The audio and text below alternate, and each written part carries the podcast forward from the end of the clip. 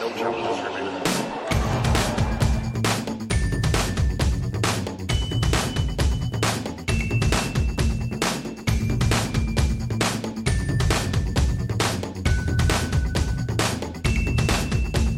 Welcome to No Challenges Remaining. I'm Ben Rothenberg. Our guest this week is a photographer with a recent spread in Racquet Magazine. He's a YouTuber with over 160,000, I think, subscribers on his YouTube channel currently. In the world of audio, he released two new music tracks on his SoundCloud this month and is the host of a podcast, Greek Abroad. He's also, in his spare time, currently the number six player in the world in the ATP rankings. 2019 ATP Finals champion. He is Stefanos Tsitsipas, live from his hotel room in Melbourne. Steph, thank you for being here. Hello, Ben. Thank you for having me. So you have a couple days left in this hotel quarantine you're in now. I think you were at like day 12 or day 13 or something. How's it been? How's it going? I lost track of the time. I don't even know what day it is anymore. uh, it's uh, yeah, we're getting there. We're getting close. I think it's one or two days left until the end. But uh, I've handled it pretty well. I honestly can't complain. I managed the food very well. I've been eating well, taking care of my body. I'm here with my physio Jerome. We're having nice chats, nice uh, lunch and dinners together. So we're, we're we find ways to pass our time. I'm I'm very grateful that I have a good Wi-Fi connection in my room because that occupies lots of my time. Yeah. Just creating stuff, anything digitally, just creating. Whenever I'm not practicing, I'm yeah in my room trying to create some music, maybe like edit some some vlog or I don't know what else could I do. like maybe I'm thinking of a podcast soon, Okay. but uh, yeah, I'm trying to find the right uh, the right content for the podcast. So stuff like this. yeah. I, I did an interview with uh, Naomi Osaka like first time I ever talked to her like five years ago at the Australian Open, and she described herself back then as being a child of the internet. And, and she, she just like grew up being online all the time. And I feel like I think of you in a lot of the same way. Like you've been ever since your beginnings. I didn't mention this in your intro of your, you know, accomplishments or whatever, but way back before that, you had a, a Facebook tennis news page, you know, tennis score, ITN. What what makes you like making things on the internet so much or just creating things when how, where did that where does that come from you think in, in your life because it's obviously something that's occup- in different mediums it's occupied a lot of your creative energy and, and output for for a long time now Yeah, yeah, for sure, for sure. You know, I come from a place that is very, I would say, underestimated. I come from a very beautiful touristic place called Vouliagmeni in the southwest uh, suburbs of Athens. And not many people know about this place, but it's a very touristic uh, and an, an, an attractive spot for tourists. Not very well known worldwide, for example, like Bali or um, what else, uh, like uh, Cape Town would be a very known place for Mhm. pe- tourists, and maybe like Miami or uh, Machu Picchu, places like this. Mhm. But I honestly think that it's just the, the place I grew up uh, didn't really have much exposure of what it actually deserves to, and I always tried from a young age to. That also led after school. I would spend times uh, on the internet, browsing the internet, and um, trying. But that was the early days of Facebook, so uh, I was really interested in tennis back then. I used to watch a lot of tennis, watch a lot of Roger, Rafa, and Novak in his early days. That led to the creation of my uh, my tennis uh, page on Facebook, which I was very interested in and was very committed and uh, up, uh, uploaded regularly, wrote articles, posted photos, did photo albums of each ATP tournament. So I was really into it and uh, also that gave me opportunity to, to learn a, a lot about tennis about the sport itself history. I did a lot of research and wrote uh, articles uh, based on the history the origin of the sport and uh, fun facts. So i i really liked stuff like this. And it took pretty much uh, lots of my time. And the Vouliagmeni part the place where i come from it's you know my mom used to like swim a lot and i liked it too but I would some sometimes rather just prefer to be at home and do my thing. Um, Yeah. You know, write and do research on tennis, and uh, spend my time just trying to figure it out how I can create stuff on the internet because I I felt back then that that was really that we were like digging into the future. The internet was was the future, and um, that's where it was heading towards. And I, I really wanted to be there as early as possible to find a voice. That was for me like a place where I could actually express myself and uh, find something meaningful. I felt like the world around me outside the internet kind of remained the same still it's a very calm not much happens in Vouliagmeni I would say mm-hmm. uh, not many things come from Vouliagmeni so it would pretty much be this natural beauty by itself all the time not much progress or change would occur and I saw it as like internet could be something that could get me out of here I, yeah. I, I wasn't planning to become a professional tennis player it was a dream for me it was an aspiration I wanted to make it big in tennis, but I didn't know what I was capable of, what I was, what was going to happen in the future. So I had many great ideas, and I executed most of them. I still have few uh, remaining uh, that I haven't really pursued, but um, I always wanted to get out of this town and explore further. That's why I like traveling so much. I, I, I want to visit LA. Back when I was ten years old, I wanted to go to LA and do uh, like I don't know, open businesses there or meet new people, do collabs. New York City, uh, Tokyo, you know, expand yeah. my horizon. That, that was like, that was the greatest achievement and the greatest accomplishment in my life, and still think, is up to date. I live, I live up to this. You, the greatest accomplishment was what you're saying, getting to travel. You think getting or? to travel, yeah, and yeah. Also combine it with my work, like yeah. make get paid to travel and meet new people, and maybe also entertain with what I do. Yeah. There you go. And that's what ultimately happened. Like I, I kind of like have been here with my tennis. You know, I I think I think what you're describing is not, doesn't sound obviously I'm not except for the elite athlete part. It's not that different from from me or a lot of other like tennis fans who sort of found, you know, a community or a connection online talking about tennis or whatever else they might be into that you know they might not have other people in their in their town or in their community or in their group of friends who they know in, in person who have, have all the same interests or the same passions as they do. Like growing up i didn't have other you know close friends who were big tennis fans. And so i made connections with people when it came to talking about tennis on online on like message boards and whatever else even before forums right? So yeah forums mm. before social media even became a thing. Reddit yeah, wasn't well, it Reddit? Reddit wasn't even around. No, there was like a there was like a message board called talkabouttennis.com that I was like a member really? of in the early days. Yeah, back when I was like in that's like around like 05, 06, and they would have like Which prediction year contests. about 2005. Yeah, like 2000, 2006, 2000, like early days of when I was in college, and okay. yeah, and that was that was sort of more. So I, I was, you know, I'm yeah I don't know, like ten years older than you, basically. And what so. got you into tennis? What were, why were, were you so obsessed with tennis? I, I I don't know. I really I was I really liked watching tennis much more. I played I was played on like my high school team, but not not remarkably well.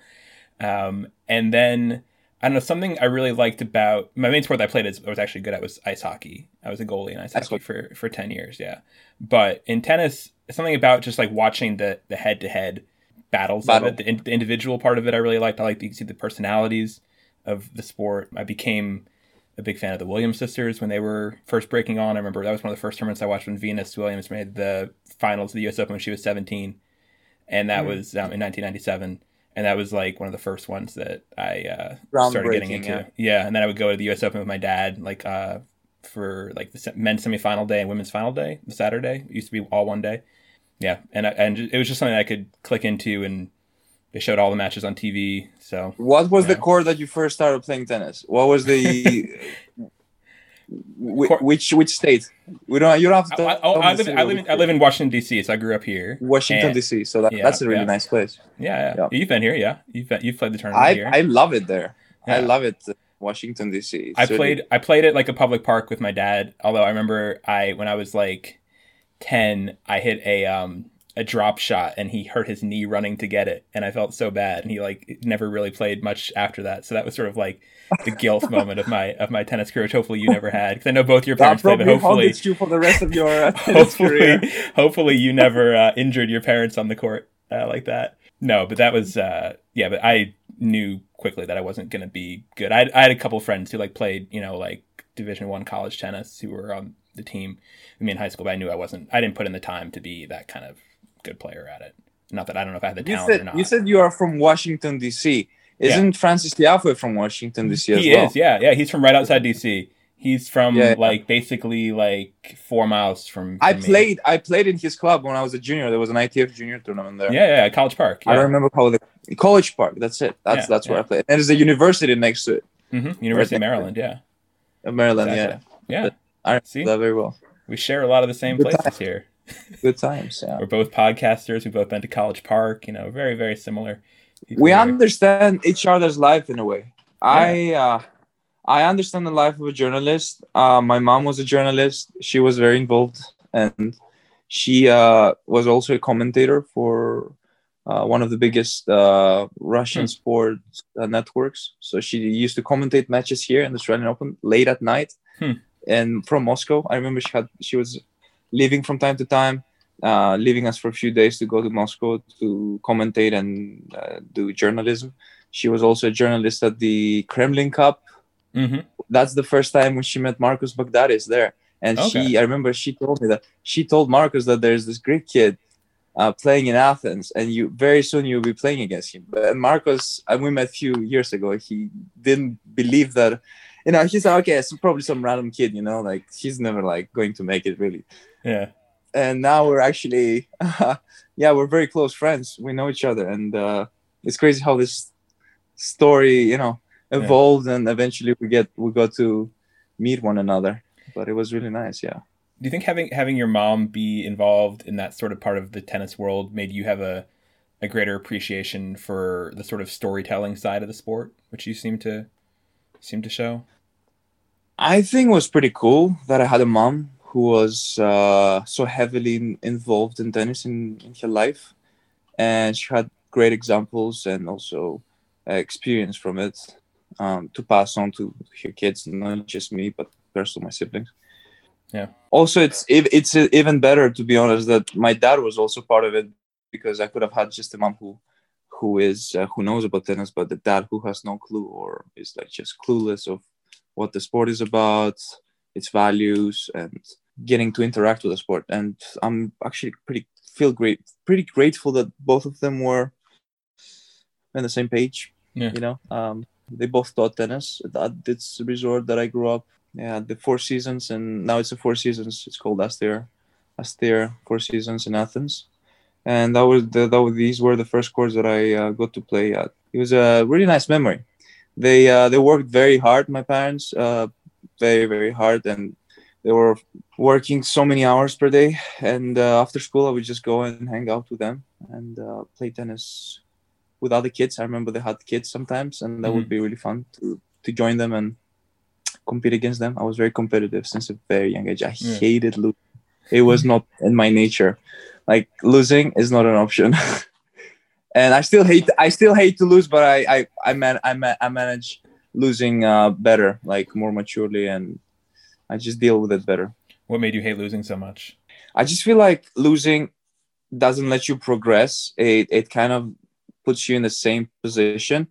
And I love progress in my life. I love I love accomplishing new things and it just I feel I, I feel so confident when I win. I I feel I feel excited. I just I just feel the the idea of winning. It, it's it's great. It feels great in my mind. It sits very well and I also feel like uh, winning is recognition, and it's just like Mhm. I like I like recognition. I mean, who doesn't like recognition for your heavy work and for all the sacrifices that you have to make to in order to win?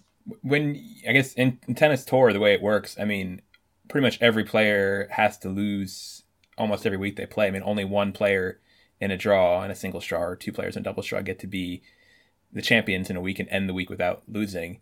And so I That's guess it. sort of learning learning how to lose or ha- handle losing is a huge part of of being a pro tennis player and playing that kind A of schedule. successful tennis player. Yeah. How, I how, think how, really how, have- how have you how have you gotten to be to be better at that, or is that still something you're? I guess not all losses are the same, but how are you? How are you? Uh, yeah, how have you learned how to how to handle the setbacks or the losses or the disappointment, whatever it is, in, in your this part of your career? I obviously let me get to that. I obviously like I prefer losing in a fight in a really tight fight, such as the match we played with Kyrgios in Washington DC last year. Mhm. That was very close.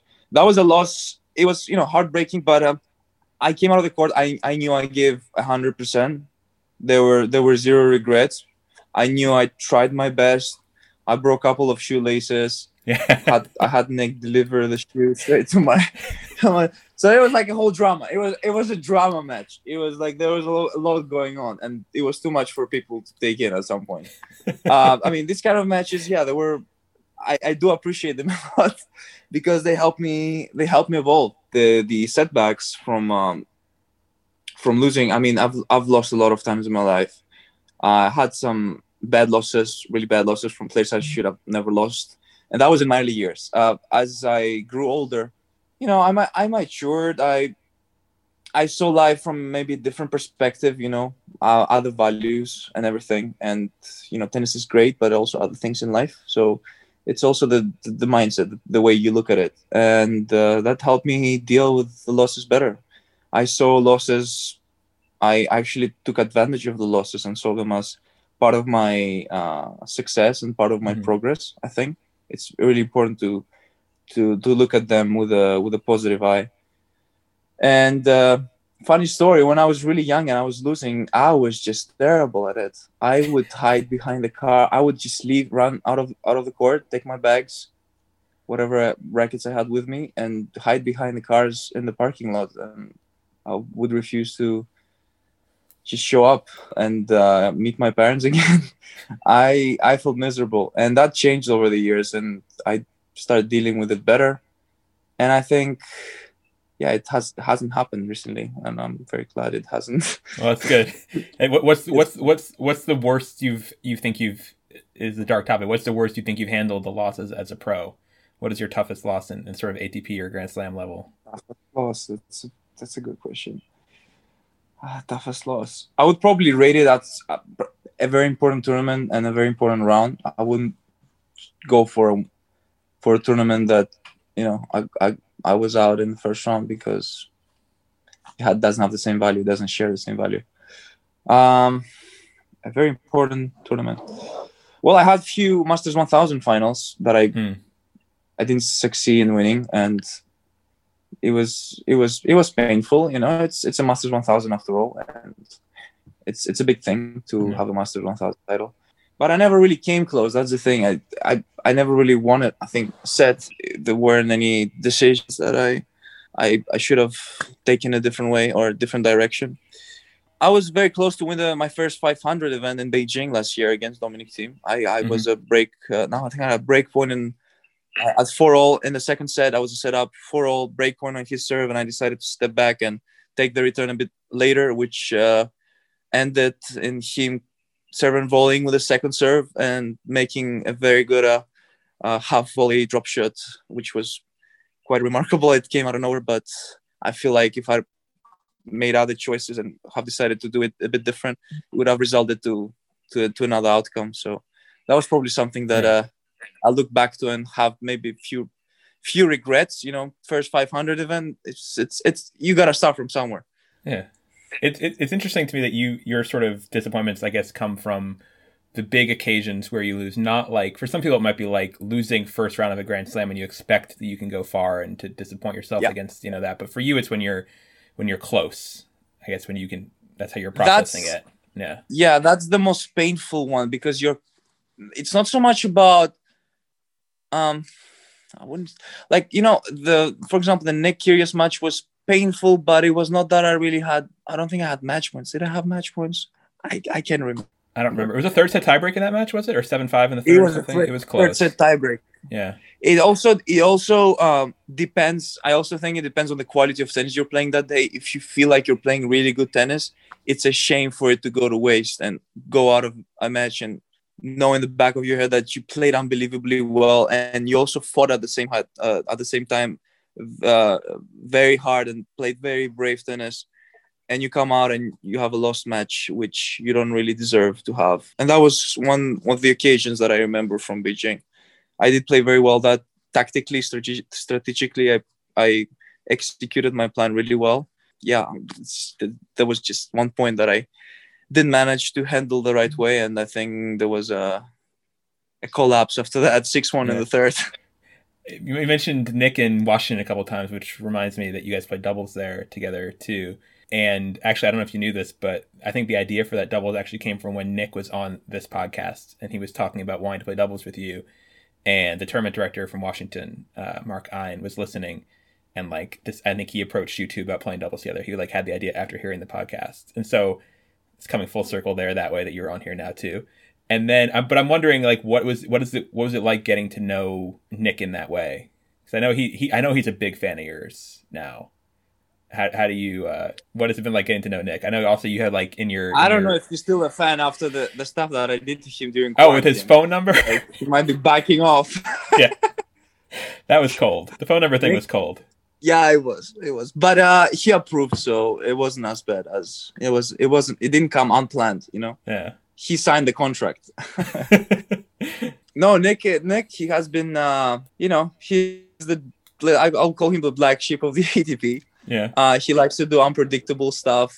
He likes attention. I mean, I, let's not refuse that. hmm And that's totally normal. That there's nothing bad with it. He has his own personality, which stands out. People, some people love it. Some people, I have a lot of people that hate it and don't understand it, and some people that are just like so much into it. I, I see it.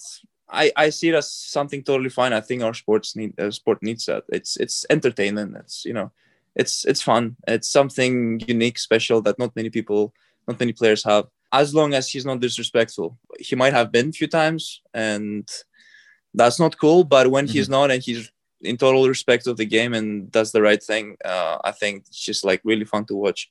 I've I've known him I've known him for quite a bit. We've had our first hit in Boodles in 2014, I think. That's when I first met him, and uh, yeah, he was really impressed with my game. He even told me that during practice. It was a big compliment. I really enjoyed hearing that, and uh, that was after that. It was just the elevation of my career. I couldn't lose a single match after after what he told me. That's pretty good. I'm just kidding. No, no, no. I'm obviously kidding. But um, uh, yeah, we. I wouldn't. I wouldn't say we share a very close friendship, but he does FaceTime me from time to time, in a completely like a random time. Hmm. Could be like at one o'clock in the night. I don't get it, but yeah, we we might talk from time to time. Not very often. He uh he is just very hyperactive. Hates to lose. Trust me. He just hates to lose. I didn't expect it myself. I didn't. I didn't thought he would be that way. We played doubles in Washington D.C. He came out of the court so disappointed, so frustrated, and I was in shock. I I didn't know he would react to it that way. And you guys played Cabal and Farah, who were the Wimbledon champs too. I mean, Yeah, I know, I know, I know, I Yeah. know. I know, I know. Huh. But we put out a good fight. It was like a good night to remember. But then the next week we we were yeah, we next week we played them in Cincinnati again, which didn't really end up well. Yeah. That wasn't that wasn't fun. No. That was not fun. That was Well, like ass whipping. well, they're pretty good. So you, you talk about Nick taking losses hard. Who do you think takes losses the hardest in the ATP? Can you tell? Oh god, I don't know. Benoit Paire. I mean, I think it's pretty accurate, don't you think? I mean, certain in certain a certain way of kind of hard. Certainly, Yeah, Certainly. a certain way for sure. Um, I think also Rafael Nadal he's losing. You can see that. You can see that. Yeah. All the top guys. I think all the top guys. But the one that stands out is Rafael Nadal and maybe Novak Djokovic. I think as well. Hmm. And Andy Murray. Sure. Yeah. Speaking of other guys, you were practicing. You had to pick a practice partner for this whole two week session that you have in uh, in Melbourne, and you picked uh, Mikael Ymer as as your guy uh, for these uh, two weeks. How did how did you decide to, to choose him as your partner? Is there something wrong with it? No, I'm just curious. I, I, I mean, do you think there's? Oh, Mike. Uh, Mike, I just I was very interested in learning Swedish, and Oh, I sure. thought Okay. who is the best Swedish tennis player out there, Okay. and Okay. uh, it was Michael Ymer. Yeah. So uh, I've been learning Swedish. I've been progressing a lot. Um, I'm almost fluent after two weeks uh, here in Melbourne. Sure, sure. I've been helping. uh, that's that's not the case. I think my dad picked him up. I don't know what was the selection format, but yeah, my coach decided on that. I was totally cool with it. I was actually happy with it because um, I didn't know 98 player. Uh, I, I didn't know 98 uh, 98 born players existed on the ATP, Hmm. and uh, apparently they do. They do, and it includes Michael Ymer, which, uh, yeah, which is uh, part of the gang 98 gang, and uh, I know him f- forever. I know him since we were kids. Played together on the on the tennis Europe and ITF Junior circuit, so we uh, have a lot uh, in common. He's a very good uh, hitting partner, actually. Very, Yeah. very good hitting partner. Very nice guy too. He is an seek of advice for me, and I'm, you know, trying to learn from him as well. There's a lot. Of, there are a lot of commonalities, and I, I enjoy, I enjoy spending my time hitting with him and outside the court as well. He, he's a really nice guy. Cool. You you mentioned you were on the I guess the junior circuit together. You mentioned both being 98s together. Like what is looking back at juniors and you were junior number one also like as was your mom. So that's a good that's a good uh, piece of trivia there. I think you might probably the only parent and, and kid who are both number ones in juniors.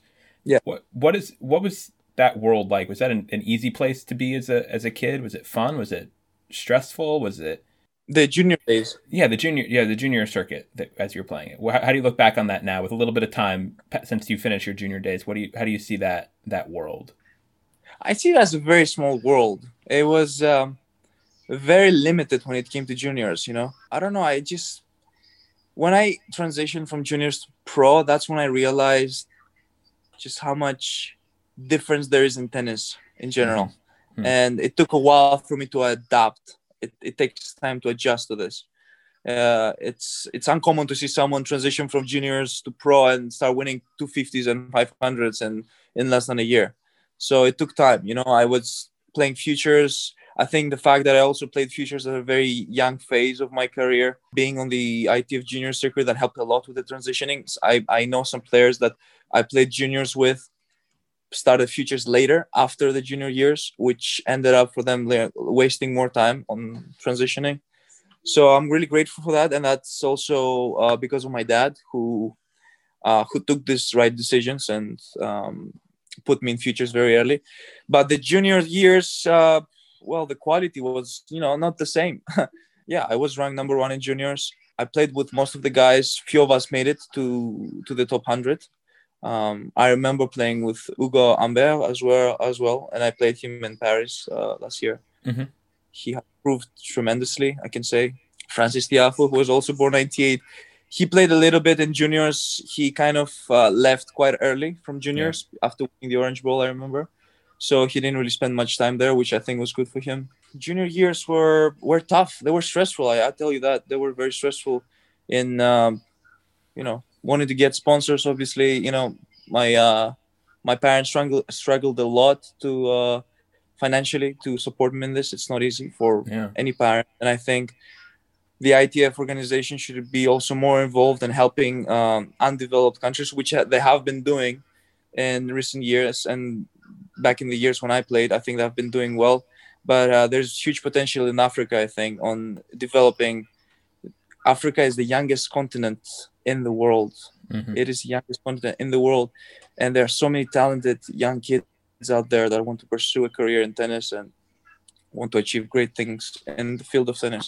And I think they they have to be granted, they have to be given an opportunity to be able to accomplish their dreams. You know, some of them want to become professional tennis players, but they don't, their federation, their country doesn't, their parents, they don't have enough funds to support this dream. And Yeah. it's really sad, saddening to see that go away. I I really want to work on the project on a project in the future where I uh, contribute to that because it, it will. It's trust me, it's going to make miracles. I have a feeling. I I have a gut feeling for it. That'd be great. Yeah, no, I've written stories about a few of the African players who are coming up. I wrote a story about a girl from Burundi who's uh, Yeah. who's a, who's a junior, seated at Grand Slams and stuff. I think eventually, yeah, there's a, there's a lot of potential there for sure. Tennis requires tennis requires money. It's one of the sports such as golf where you need to invest to potentially get something in return. You know, Yeah. it's federations are not really supporting unless you are part of a big federation as the American one, the Canadian one, the Australian one, the French one.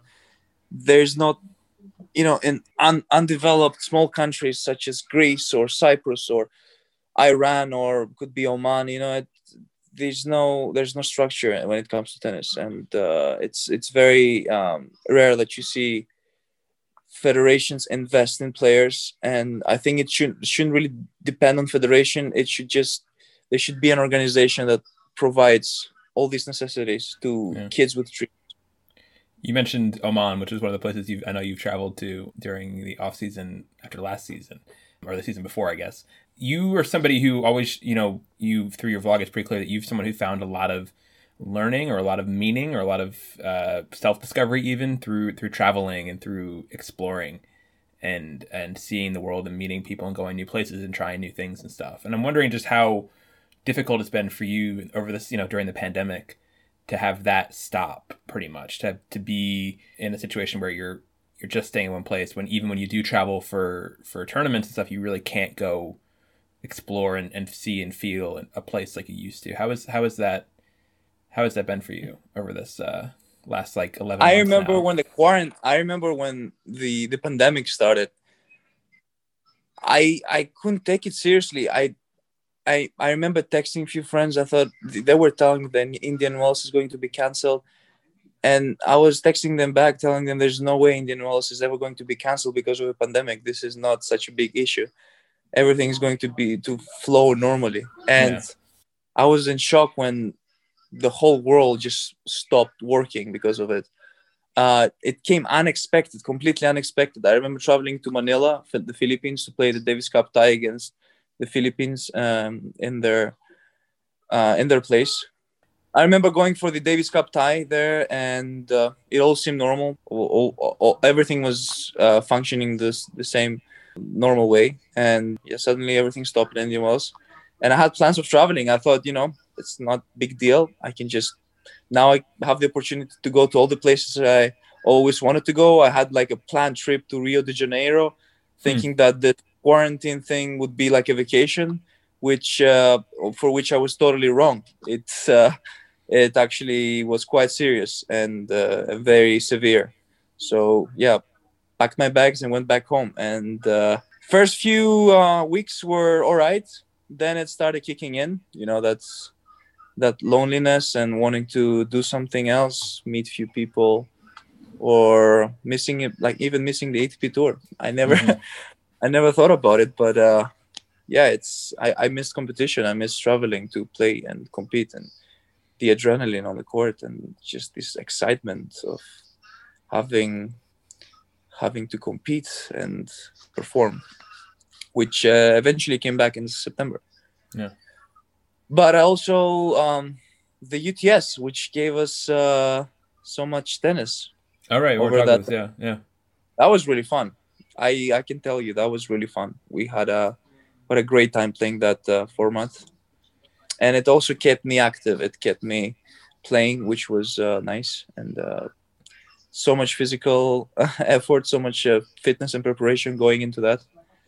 Traveling was um, I always try to try like to find different secret ways of traveling, but it all eventually got uh, cancelled. You, you gotta follow the rules. You cannot play against the rules. yeah. You were still trying to travel i guess during the during last i guess summer and stuff? You're still trying to find ways you're saying? No, when uh, when the uh, lockdown got a bit less strict, I uh, after the UTS, yeah. I took my friends and we went to Mykonos, Greece for uh, a few days, which was a a big relief, I would say. I would call it. It was nice. It was uh, very relaxing. Well, we were all we were at the villa and uh, had a nice couple of days. You know, just enjoying the sun, enjoying being together, enjoying enjoying like intimacy, closeness with other people. You know, it's it's really nice. Yeah.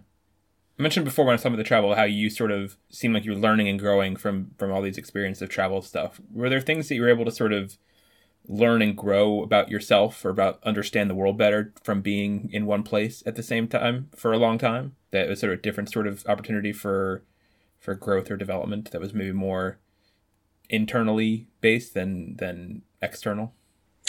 yes there were many moments like this i remember when i first like when i first started receiving hate back in 2017 at the miami open i think i don't really remember the year but it was the, the year i played medvedev Oh yeah, yeah. yeah. and that that incident happened in the in the tournament which there was nothing wrong that I had against him. I was just very frustrated that he treated me the way he treated me in the match, and I never had an outburst. I never, I never complained. Uh, I never complained towards my opponents, and yeah. uh, felt so much uh, infuriated and with so much hate towards someone. It all got reversed and turned. Uh, all the hate turned into me, all the people were uh, against me all the people were judging me uh, sending me threatening messages which i didn't really understand why hmm. i felt very sad because i didn't feel like i belonged there and um, yeah very sad you know like obviously i lost and if like on on top i received that and it made made things even worse. And i i was back then i was really emotional. Uh, through the years i developed that and tried to you know just like um, block that away whenever i have to. But i remember i took that trip by myself to the caribbean islands in uh, british virgin islands bvi mm-hmm. and it was kind of like a moment for me to reflect and move on stronger. And i think that trip helped me a lot uh, spiritually it was good for the soul it was it was good for the soul i started clay season very well it was a few weeks later that i I was uh, in my first uh, ATP final, I think, in Barcelona, playing mm-hmm. Nadal. So um, yeah, it was pretty. It was pretty funny because the week before played in Monte Carlo and told my friend Victor that if I win Barcelona, I'm gonna shave my head, which I got lucky. I got really lucky with because he came all the way, he traveled all the way to Barcelona to witness that, but it didn't happen. but it wouldn't be bad playing yeah. Nadal in the final. yeah, that's pretty good. You're you mentioned the the Medvedev match in in Miami, and I guess the sort of which was sort of a match. The ending of that match, especially, I guess, went sort of viral in terms of on like tennis Twitter and the the video the handshake and him saying his uh his weird "shut your fuck up" yeah. phrase in which was interesting grammar from him, but it was it was unique. that felt that felt very wrong. I that felt very wrong. Not not the not not his comments or whatever he had to say, but just the overall the overall uh, um, ambience. Yeah, yeah. I, I guess what seeing being on that it doesn't that, belong to tennis. It didn't belong to tennis for sure. I tell you that. Being seeing that, yeah, yeah. Being on that side of of having that experience, that moment, did it make you see tennis differently, or just sort of or or, ten, or the internet differently? After all this, you know, putting what you think is you know positivity out into the world, and suddenly get all this negative energy directed at you um, because of a you know 30 second video basically of a match most people didn't even see probably it felt like an MMA fight. I mean, we're out there playing tennis, you know. It's we're yeah. not there to fight each other. He, he was, uh, you know, provoking me back then. I, that's how I felt. Maybe I'm wrong, but yeah. I didn't, I didn't, I didn't want to continue from there because he was trying to approach me. I was not into it. I wasn't there to fight. I was there to play tennis and that's the last thing that I want when I enter court. I I just need to do my job and respect my opponent and do things as they are meant to be done. You know, I don't want to go against any rules. So um, of course there we have rules and rules are for society to be balanced and normal. Otherwise, everyone would do whatever they wanted and whenever they wanted. So. uh yeah, that was that was a that was a, a first timer for me. It just in general felt very wrong, and I would I never tried replicating that. Not that it was my intention, but yeah. I never tried to get in that situation again. Sometimes it's just better to just shut your mouth and you know not say anything. Just focus on yourself. I yeah. think, and not fight back. Sometimes it's good not to fight back. Just yeah. let it be you've you've obviously seen Medvedev a bunch since then. You both become top ten players now for the last couple years. After that, how is your sort of? Have you talked to him about that? How's your relationship with him? We since? haven't really spoken about it. I saw I saw him waving at me the other day, which was nice. Okay, kind of uh, breaks breaks the ties. Uh, um, is that how you say it? Break the break, break the, the ice, right? break the ice, break the ice. Break, no, yeah, break the ice, not break the ice. Breaks breaks yeah. the ice. Yeah. No, our relationship, our relationship is pretty okay. I don't have any hate towards him. I don't know. I don't think he has hate towards me. Uh, he's a competitor. He's someone I'm competing against, and uh, whenever I go out in the court, I try and like beat him. You know, that, yeah. that's how what what I do with every single player I play against. And uh, he's obviously he has great potential. Yeah, he has proved himself many times um, at the U.S. Open and many other tournaments that he did well. Or the Nitto Finals recently. So uh, yeah, he's a very difficult opponent to play against. Just great baseliner, and um, I think he also just like a very easygoing person. I don't I don't find anything wrong. Uh, I don't see anything wrong with him. You know. Good. Your your ne- you during this I'm gonna cut this out probably, but Petros called briefly during while we were recording this your phone, and your next tournament is gonna your next event is the ATP Cup, uh, where you're gonna be playing. You you brought Greece to the ATP Cup again with your ranking. Uh, Petros will be on the team again. I guess your dad is going to be the captain again, also. Yes.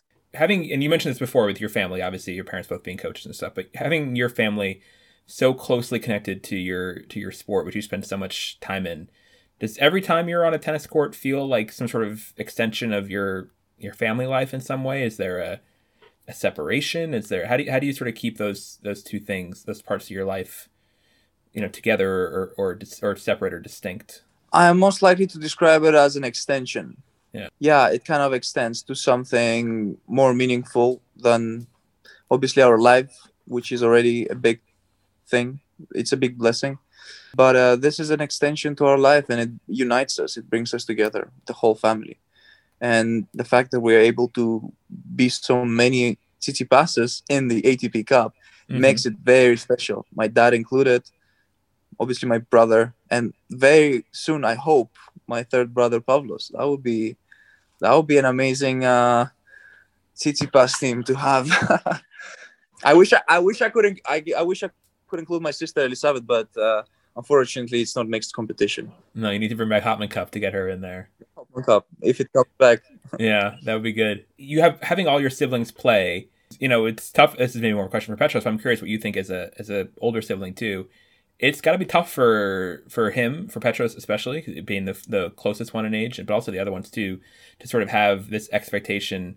Because uh, with your success, you're setting a very high bar for you know what a Tsitsipas can achieve in tennis. Yeah. Um, yeah, yeah. And that that can't be easy to have that be the sort of expectation as a younger sibling, and have people when Petros is playing like a futures or something, to have people see him as being I don't know have sort of a, a, target on him or something. If they say like, oh, I get to beat Tsitsipas's brother, it's like I beat the number you know five player in the world or whatever, which is which is not really fair to him. But uh, what how, how do you see that in terms of the having all your siblings playing and coming up behind you, but also trying to I guess make sure they can have their own their image, own journey, their own, their own image, their own journeys, their own lives separate from from just being in your shadow all the time. You know, I'm not as I'm not the second or third or fourth, fourth child in the family, so I can really say, yeah, I'm the first one. I'm trying to set an example. I'm trying to lead the way, and each one of them has their own journey, as you said. The, it's important to understand that each one of them will develop a different personality, and I can see that in all of them. They're all unique to me, and I love them equally, all of them. And I try to to support them as much as possible. Whenever they need help, they can just come to me. And whether it's life advice or tennis advice or uh, filmmaking advice or any advice or relationship advice, I'm there to help them. And I feel blessed. And also, it's it's just you know it's it's it's an incredible thing to have them all together. We can all be in the same environment and it's just it's it's a wonderful thing my family is involved they're involved tennis is our jam. Tennis is our thing. We're vibing, and um, it's uh, it's important to me because um, uh, because uh, we get to do what we love. We are none of us are is forced into it. Many people think you know, okay, the whole family is playing. That's just because they're forced into it. No, no one is forced into it. My my sister, my brothers, they they did they do they did other things too uh, when they were younger, and they chose to to follow tennis. It was their decision and it was my decision as well.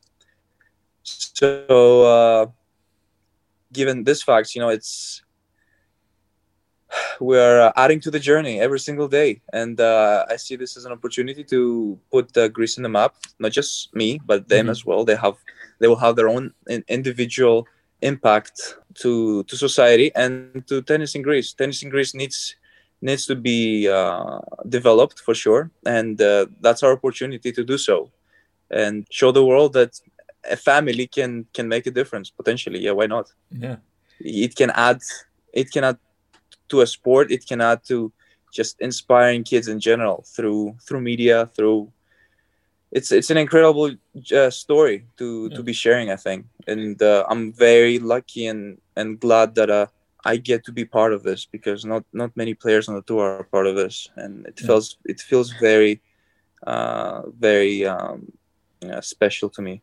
Yeah, I think a lot of people connect to those family stories. I mentioned obviously when I was first becoming a fan was of the Williams sisters, and they had a their dad was big involved in their sort of whole story of coming up together as a sort of group of outsiders coming into the sport. I think was something that made a big impact on a lot of people and brought a lot of people into the sport too. And they're making a movie about the family it's coming out this year. I don't know if you knew that, but what they did is incredible. They yeah. they started from bottom and they became the the the Williams sisters that they are today, up yeah. to this day.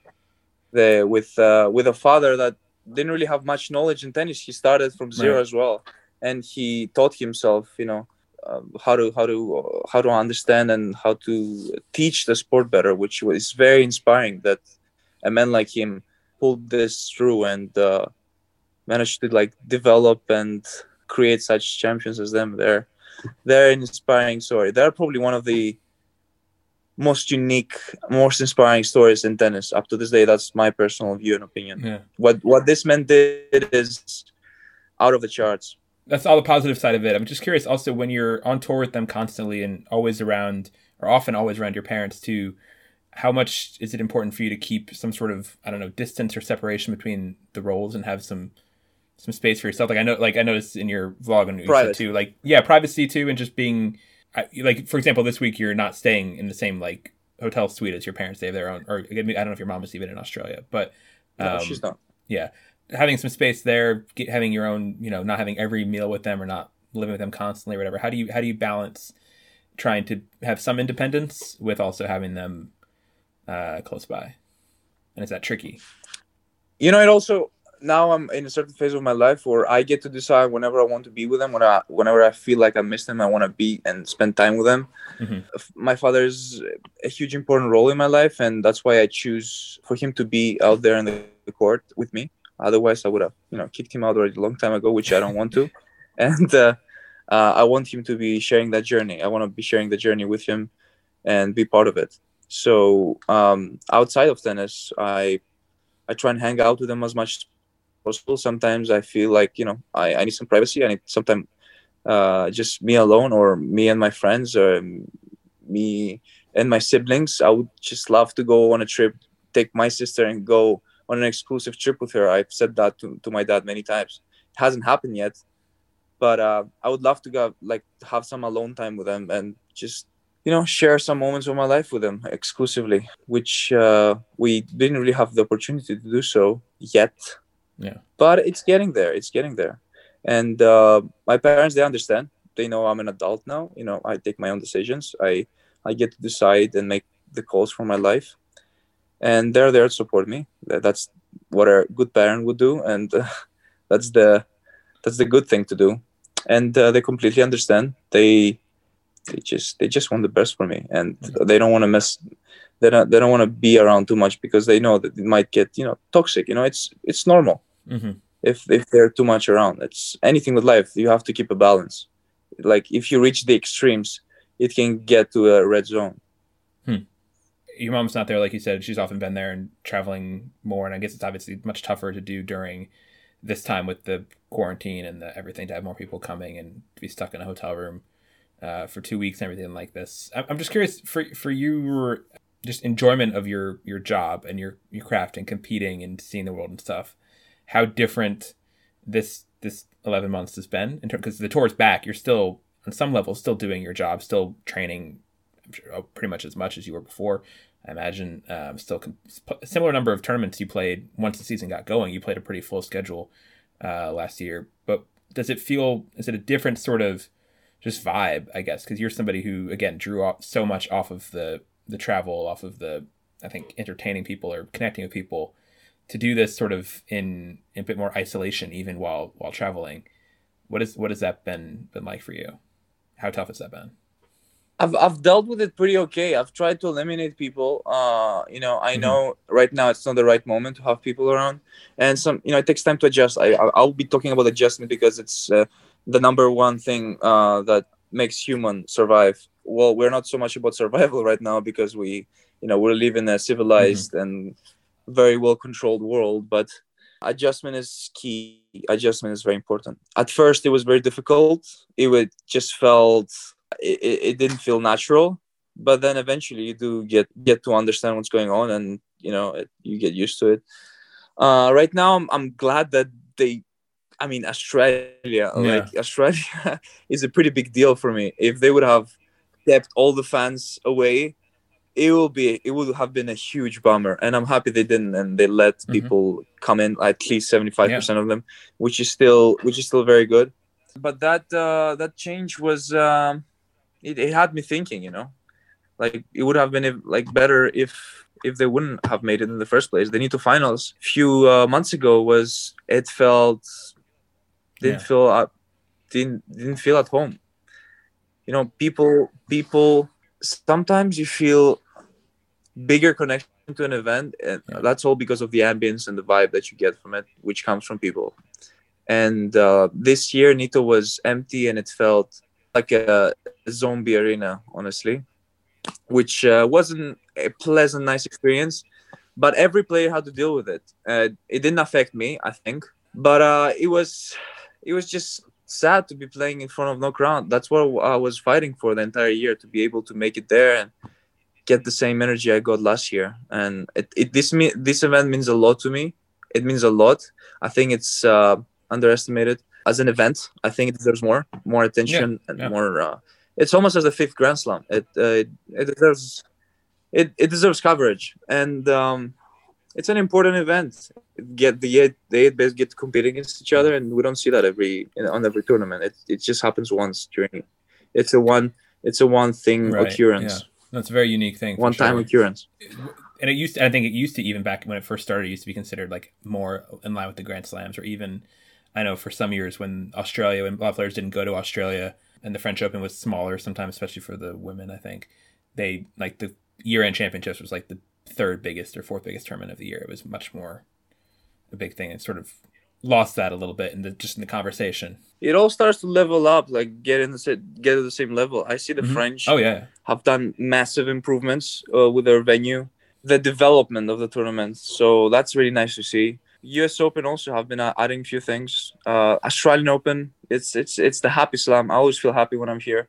It always feels I, f- I feel such a warm, warm welcome here it's it's the Aussie summer. I mean, weather's always good. I'll make sure don't not to forget to wear your sunscreen, otherwise yeah. you are cooked and fried for the for the day. But despite the despite this thing, despite this, it's still a very enjoyable tournament to play. Yeah, uh, you got a good view of your, Melbourne bar behind me. It's really nice.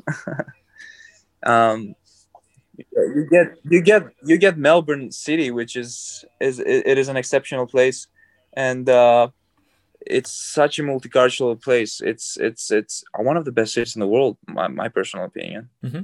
Yeah, no, I missed it for sure. Not being there this year, the first time in a, a lot of years. I also I also I'm a, I'm a huge fan. I'm a huge fan of New York City. I love New York City. It's it's my thing. Yeah. I just I, I don't know what about New York City, but I feel like it's it's it's the center of opportunities. That's that's where all opportunities come to be. Okay.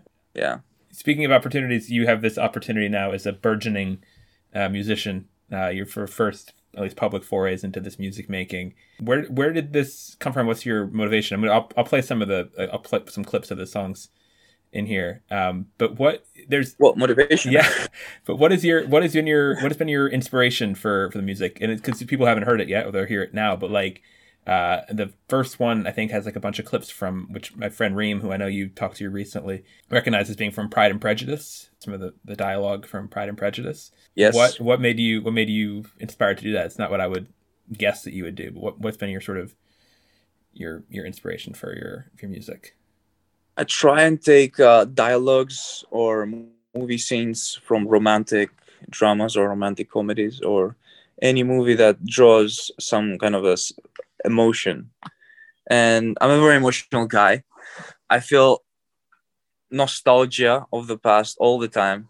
I just I just remember think of the past and you know my past is filled with very positive, very uh, beautiful memories, and I want to express those memories. And I, I create music instead to to uh, to express myself and to create beats and titles that are just something that uh, was huge part of my past.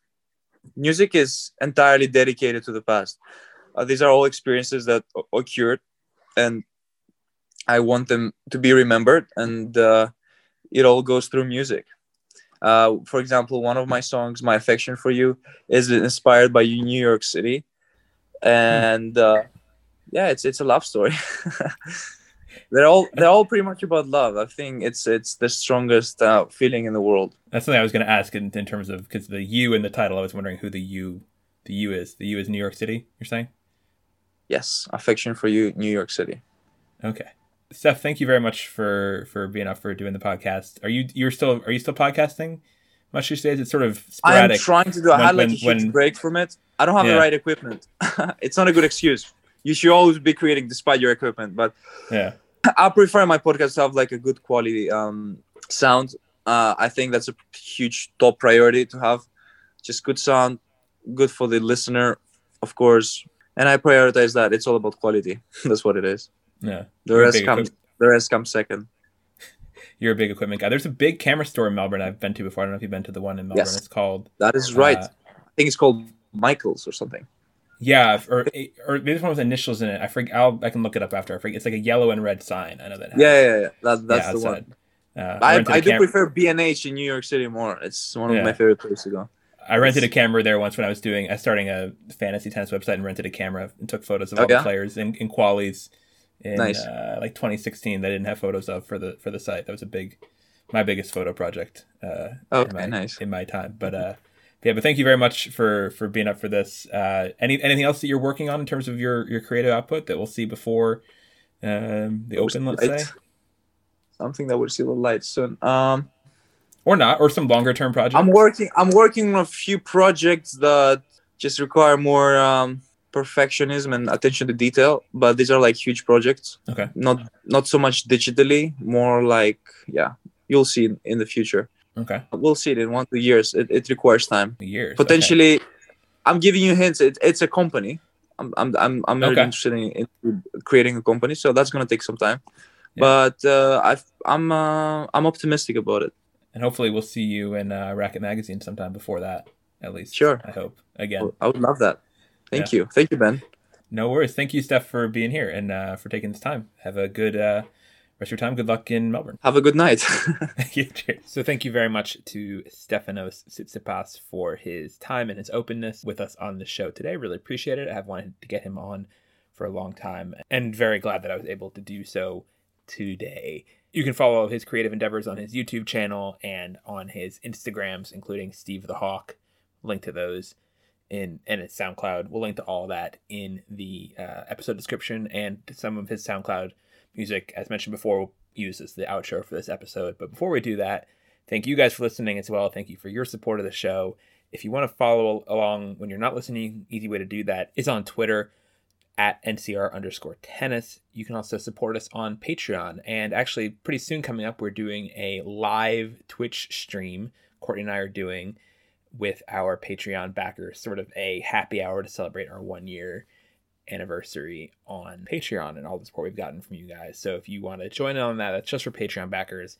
Support us on Patreon, as lots of people have done, including two people since our last episode who bumped up their Patreon pledges to a higher level. They are Harish and Philip Bush. So thank you to both of them. And thank you to our Slam Champ backers. We thank every episode. Liz Kinnell, Jonathan Weinbaum, Mary Carrillo, Leah Williams, Betty, Audrey Wellens, Sean Mulroy, Anna Valinder, Susanna W., Jean Simeon, Antonio Maycumber, and our GOAT backers, Mike, Nicole Copeland, Pam Shriver, and J.O. Here is some of the smooth sounds of Stefano Tsitsipas to play us out with some Pride and Prejudice. Bye, guys. You are too generous to trifle with me. I believe you spoke with my aunt last night, and it has taught me to hope, as I'd scarcely allowed myself before. If your feelings are still what they were last April, tell me so at once. My affections and wishes.